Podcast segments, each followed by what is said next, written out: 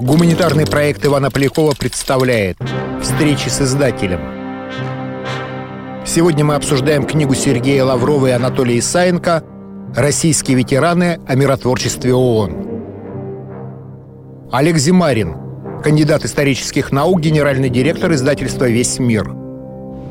Сергей Лавров, член Союза журналистов России, президент Межрегиональной общественной организации ветеранов миротворческих миссий Организации Объединенных Наций. 26 июня 1945 года в Сан-Франциско, США, на заключительном заседании Конференции Объединенных Наций по созданию международной организации состоялось подписание Устава Организации Объединенных Наций. От имени СССР устав подписали Константин Родионов, Андрей Громыко, Анатолий Лаврентьев, Кирилл Новиков, Семен Царапкин, Сергей Галунский и Сергей Крылов.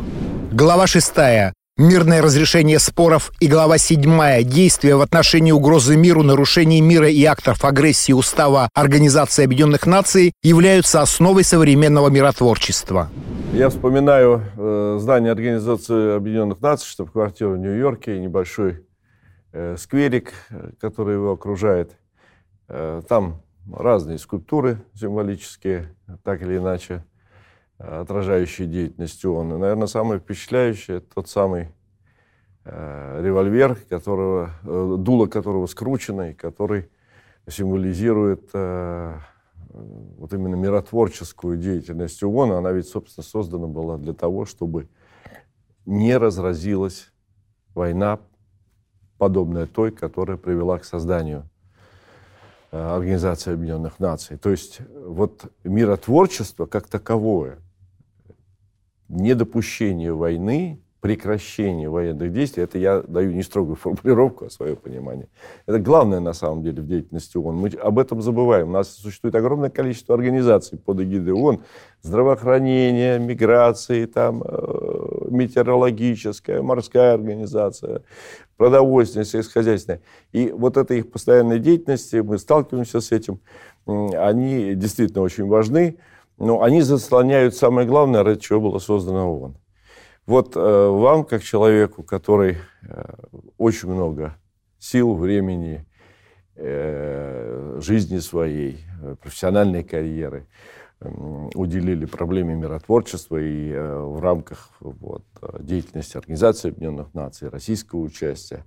Э, это сторона деятельности ООН и ведомо как никому. Вот, пожалуйста, как вы понимаете вот это миротворчество, как мы должны понимать миротворческая деятельность Организации Объединенных Наций? Что это такое? Есть такая легенда а, о том, что впервые, когда наше руководство в переговорах встретило слово английское peacekeeping, то переводчик его неправильно перевел как миротворчество. Надо было его перевести как поддержание мира и миротворческую деятельность, как деятельность по поддержанию мира. И вот после этого у нас началась чехарда и непонимание, что же такое миротворчество. Миротворчество в значении peacekeeping, оно как бы очень узкое, а, и, к сожалению, нету единого международного а, определения миротворчеству. Но можно донести смысл миротворчества. То есть под миротворчеством в значении peacekeeping понимается усилие международного сообщества под эгидой Организации Объединенных Наций с целью предотвратить военные конфликты, прекратить или прервать военный конфликт, если он уже начан, начался, и ликвидировать последствия после военного конфликта.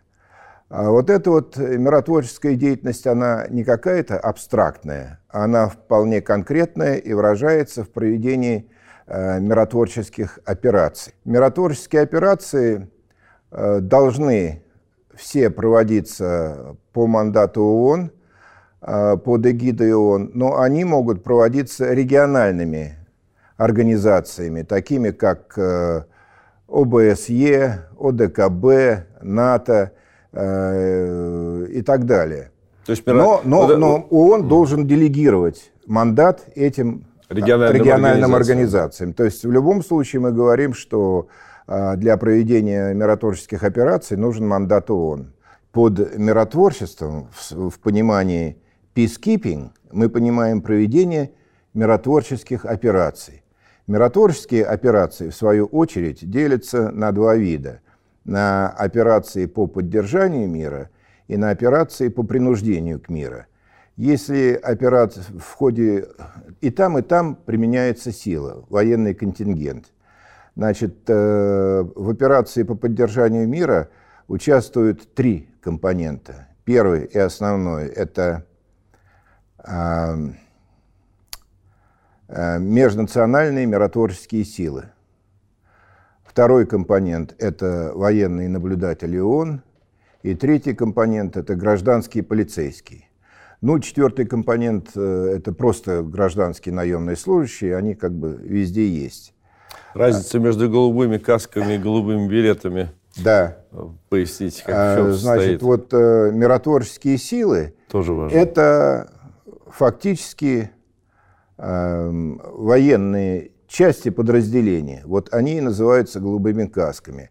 А Надо отметить, что своих миротворческих сил Организация Объединенных Наций не имеет. Ну, а у нее уже нет вооруженных сил, конечно, да. Поэтому Она вот когда, кого-то просить когда обращаться. принимается решение о развертывании миссии в той или иной горячей точке, то Организация Объединенных Наций обращается к 120 странам, поставщикам военных контингентов, с просьбой предоставить военный контингент. И вот в этих 120 странах эм, существуют специальные подразделения военные, которые проходят программу боевой подготовки, э, вернее, проходят боевую подготовку по программе миротворчества. Первая миротворческая миссия, первая миротворческая операция была учреждена в 1948 году. Эта миссия называлась э, United Nations Truth Supervision Organization, или по-русски ONWUP, орган по наблюдению за выполнением условий перемирия. Впервые э, Советский Союз присоединился к этому же органу по наблюдению за выполнением условий перемирия в 1973 году. Египет. Египет. Египет, Сирия. Ну да, это м, Октябрьская война 73 года э, между Израилем Да. и арабскими странами. И Египтом. вот это был очень крупный военно-дипломатический прорыв. 36 человек были в срочном порядке направлены в Египет. И 25 октября 1973 года они получили голубые береты а, и стали военными наблюдателями ООН. А военные наблюдатели, по сути, это военные дипломаты, которые имеют э, статус неприкосновенности, выезжают с зеленым дипломатическим паспортом и не имеют оружия. А вот э, Есть это были голубые береты наши. это голубые береты, да. Вообще э, для наблюдателей основная задача – это следить за выполнением условий перемирия. И какие бы задачи ни ставились, э, наши ребята справились с честью. Это было отмечено в ООН, международным сообществом. И вот после этого дипломатического прорыва, после 1973 года, начался подъем миротворчества в плане пискипинга. И Россия начала наблюдать... Советский Союз. Советский Да, Союз, да. извините, да. Я понимаю. И да. Советский Союз э, стал увеличивать количество военных наблюдателей в разных странах и увеличивать количество. И дело дошло до того, что на стыке веков э, Советский Союз занимал первое место по количеству направляемых военных наблюдателей ООН. Ну, эм, надо сказать, В что... Какие регионы это все-таки, где были самые такие, может быть, массированные участия наших военных? Ну, э, в основном, этих конечно, это была Африка, это была и Западная Сахара, и Конго, и Судан, э, и Кипр. В общем, со- совершенно... э, Вот в настоящее время, например, э, Россия посылает военных наблюдателей в 9 миссий из 13 существующих. Мы начали посылать и свои военные контингенты. Э, То есть вот в 92 году в Югославии, а, в составе миротворческих сил да, на, на, на Балканах. Потом, как вы помните, в 1996 году значит, э, совместно с НАТО мы принимали участие в миротворческих силах. В Боснии. В Боснии, Боснии и Герцеговине, совершенно верно.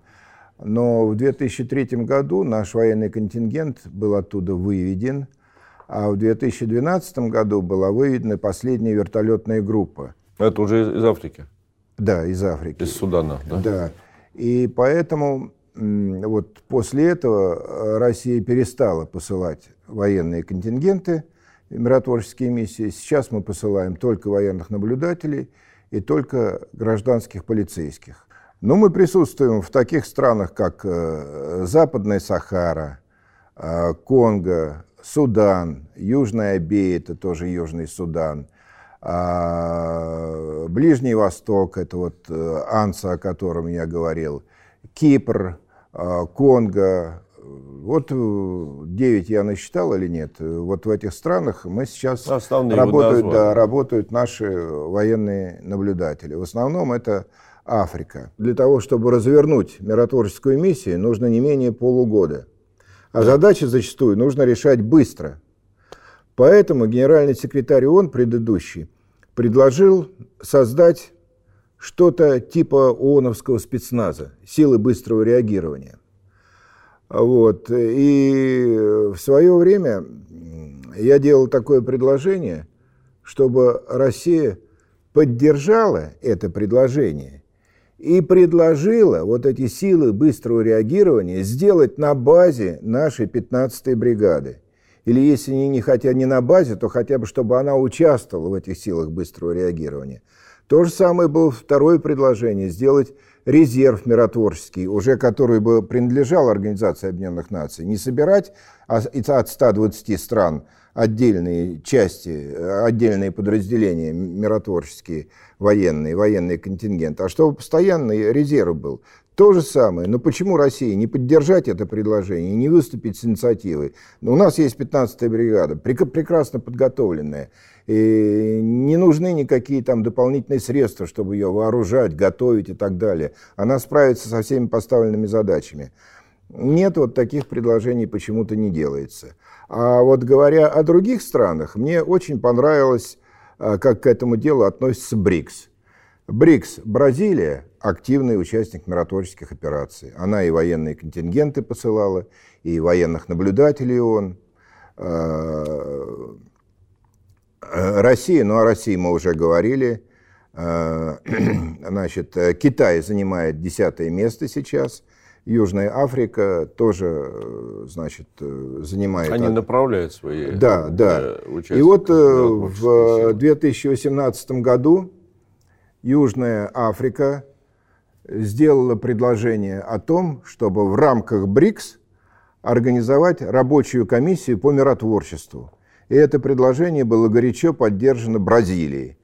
Я вот, к сожалению, не знаю, какое на сегодняшний день э, положение вот этой рабочей комиссии и как э, Россия участвует в этой комиссии, но, так сказать, наша организация бы с удовольствием поддержала это начинание, если можно как-то вот помогла бы какими-то, может быть, концептуальными идеями по созданию вот такого, может быть, даже центра подготовки миротворцев БРИКС. У нас же ведь есть какие основные центры? Это в Норвегии, в Канаде. У нас тоже есть центр подготовки. Был э, в Солнечногорске. Сейчас его перевели. И подготовка как На базе скажем, курсов выстрел, что ли? Да, была на, на базе курсов выстрел в Солнечногорске. А, этот вопрос тоже надо решать. А вот если бы, скажем, выступить единым кулаком БРИКС, Э, по миротворчеству, подумать, как это сделать. Вот сделать единый центр подготовки там, военных наблюдателей, военных контингентов, как-то единым фронтом отстаивать идеи миротворчества Организации Объединенных Наций, проталкивать э, военнослужащих на ведущие должности, командные должности в миссиях, может быть, генеральские должности командовать какими-то миссиями, как Китай сейчас э, на Кипре и в Западной Сахаре. Вот, я думаю, что это пошло бы на пользу, во-первых, человечеству, в смысле планете, потому что решаются конкретные проблемы э, в горячих точках. Во-вторых, БРИКС, и в-третьих, Россия как участница БРИКС. Но американцы тоже так же поступают, ведь практически. Они же тоже не направляют свои... Ну, тут особая роль, но, тем не менее, э, фактически это так. Американцы тоже не предоставляют свои военные контингенты, контингенты да. в миротворческие силы. Да. А кто главную если роль мы, Если мы... Ну, главную роль э, играют такие страны, как э, э, Иордания, э, Индия, Э, Пакистан, Бангладеш, э, Южная Африка, вот они больше всех посылают э, военных контингентов. А Китай? А Китай на десятом месте. Китай, надо сказать, что очень быстро влился в миротворческую деятельность, и они не только посылают военные контингенты и находятся на десятом месте, но у них сейчас два генерала возглавляют миротворческие миссии на Кипре и в Западной Сахаре. Наш президент Владимир Владимирович Путин говорит о том, что нужно использовать мягкую силу, что нужно иметь, изменять имидж России за рубежом. А, а вот миротворчество, которое вот оно лежит на поверхности, вот она мягкая сила, вот как можно изменить имидж за рубежом. Почему? Потому что миротворческий фактически это как корабль, который идет по океану и несет флаг миротворчества. Ведь э, с помощью миротворчества можно влиять на принятие глобальных решений, на решения по каким-то определенным горячим точкам. Чем больше наших людей будет работать в Организации Объединенных Наций и занимать там ключевые должности, тем больше вес будет иметь, иметь Россия чем больше наших людей будет э, направлено в миротворческие миссии, э, тем для нас лучше, тем будет повышаться наш имидж. А главное, чтобы наши люди направлялись на э, какие-то высокие должности. Вот Китай направил генералов, которые возглавили миссии. А у России нет ни одного человека, который бы возглавлял миссию. Нет ни одного генерала. Чем больше наших сотрудников работают в Организации Объединенных Наций, чем более высокие должности они занимают, тем больше возможностей у России влиять на принятие глобальных решений. То есть стать политическим игроком. То же самое касается миссий. А, если у нас люди назначены на ведущие позиции в миротворческих миссиях, то, соответственно, они могут влиять на решение по той или иной горячей точке. То есть это тоже говорит о том, что страна имеет влияние в мировом масштабе. Она может влиять на принятие того или решения и другого вопроса и решать вопросы. А, имеет, так сказать, уже опыт проведения миротворческих операций. Если мы не участвуем в миротворческих операциях, то мы, соответственно, не, не теряем э, имидж страны миротворца, и мы теряем возможность вот, э, влиять на ситуацию в мире. Определенная напряженность, которая существует, она очень сильная напряженность в международных отношениях. И у нас санкции против России введены те же Соединенных Штатах, те же Европейского Союза. Э, конечно, они не способствуют вовлечению России в э, миротворческие э, операции такого рода. Вот. Но если они нам нужны, то, конечно, нужно, а они, вероятно, нужны. Я считаю, что чем больше Россия вовлечена в любую международную деятельность, тем лучше. Это на благо и нашей страны, и самих этих организаций, на благо всего мира. Тем более, когда речь идет о миротворчестве. Тем более миротворческую деятельность, потому что, с одной стороны, решаются конкретные проблемы в конкретных горячих точках, с другой стороны, Россия приобретает авторитет как страны миротворца и направляя большее количество военных наблюдателей, военного контингента, занимая более важные должности в миссиях и в Организации Объединенных Наций, тем самым можем продавливать свои решения, свои политические решения.